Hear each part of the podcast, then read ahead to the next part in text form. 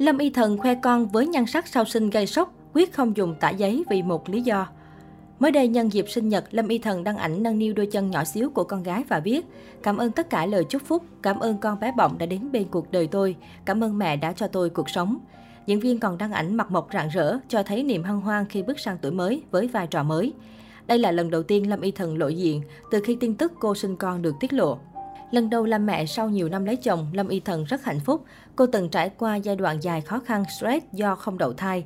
Diễn viên tiết lộ hồi đầu năm, phương pháp nào vợ chồng cô cũng thử qua nhưng thành công chưa đến. Vì thế khi có thai, diễn viên vô cùng thận trọng. Cô giữ bí mật chuyện bầu bí với tất cả mọi người, thậm chí không lộ diện trước công chúng suốt cả năm. Cho đến tháng 9 vừa qua, quản lý của Lâm Y Thần vui mừng thông báo nữ diễn viên mang thai sau 7 năm kết hôn khiến cả Cbiz vỡ òa.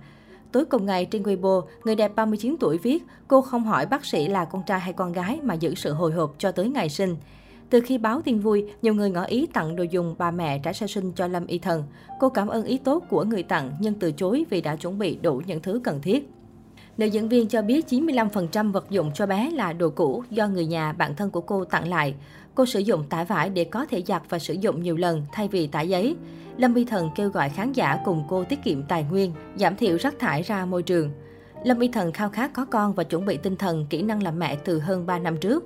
Quá trình tìm hiểu, học hỏi, cô nhận ra bên cạnh dưỡng dục thể chất, tâm hồn cho con cái, người lớn cần đảm bảo môi trường trong sạch, an toàn cho thế hệ sau. Cô cho rằng sự ô nhiễm trên trái đất nghiêm trọng vượt quá sức tưởng tượng của con người. Vì thế, những năm qua, mỗi khi mua sắm gì, cô đều cân nhắc đồ vật đó có thực sự cần thiết hay không, nó làm bằng nguyên liệu gì, có thể tái sử dụng không. Lâm My Thần lo sợ thế hệ sau này phải sống khổ sở trong bầu không khí độc hại.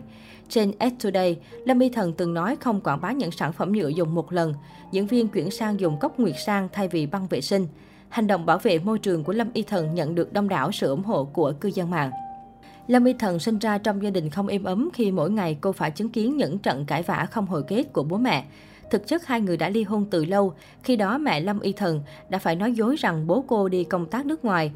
Vì không muốn làm tổn thương chị em nữ diễn viên, phải đến tận năm lớp 11, Lâm Y Thần mới vỡ lẽ về chuyện của bố mẹ và còn biết thêm về khoản nợ khổng lồ mà gia đình cô đang mắc phải lên đến 5 triệu đài tệ, khoảng 3,8 tỷ đồng.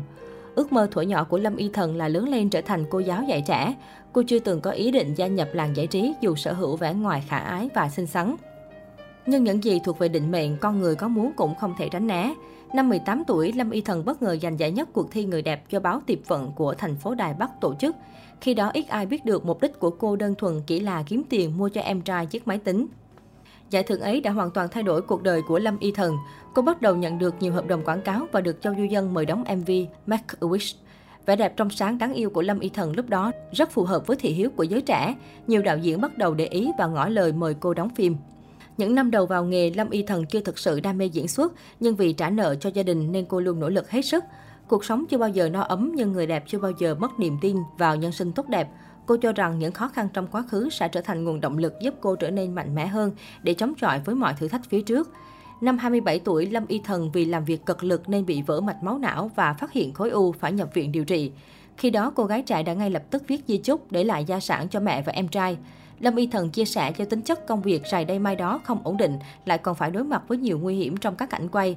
Cô có thể gặp bất trắc bất cứ lúc nào, nên dù có ra đi cũng phải lo lắng toàn vẹn cho người ở lại.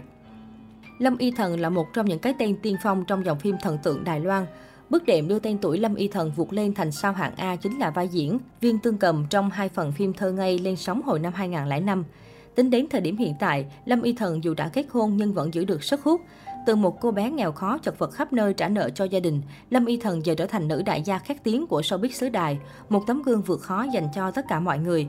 Trong suốt nhiều năm lăn lộn trong ngành giải trí, Lâm Y Thần chưa bao giờ vướng scandal tiêu cực. Năm 2014, Lâm Y Thần lên xe hoa với bạn trai Lâm Vô Siêu, doanh nhân Hoa Kiều, điều hành công ty sản xuất thiết bị lặn ở California, Mỹ.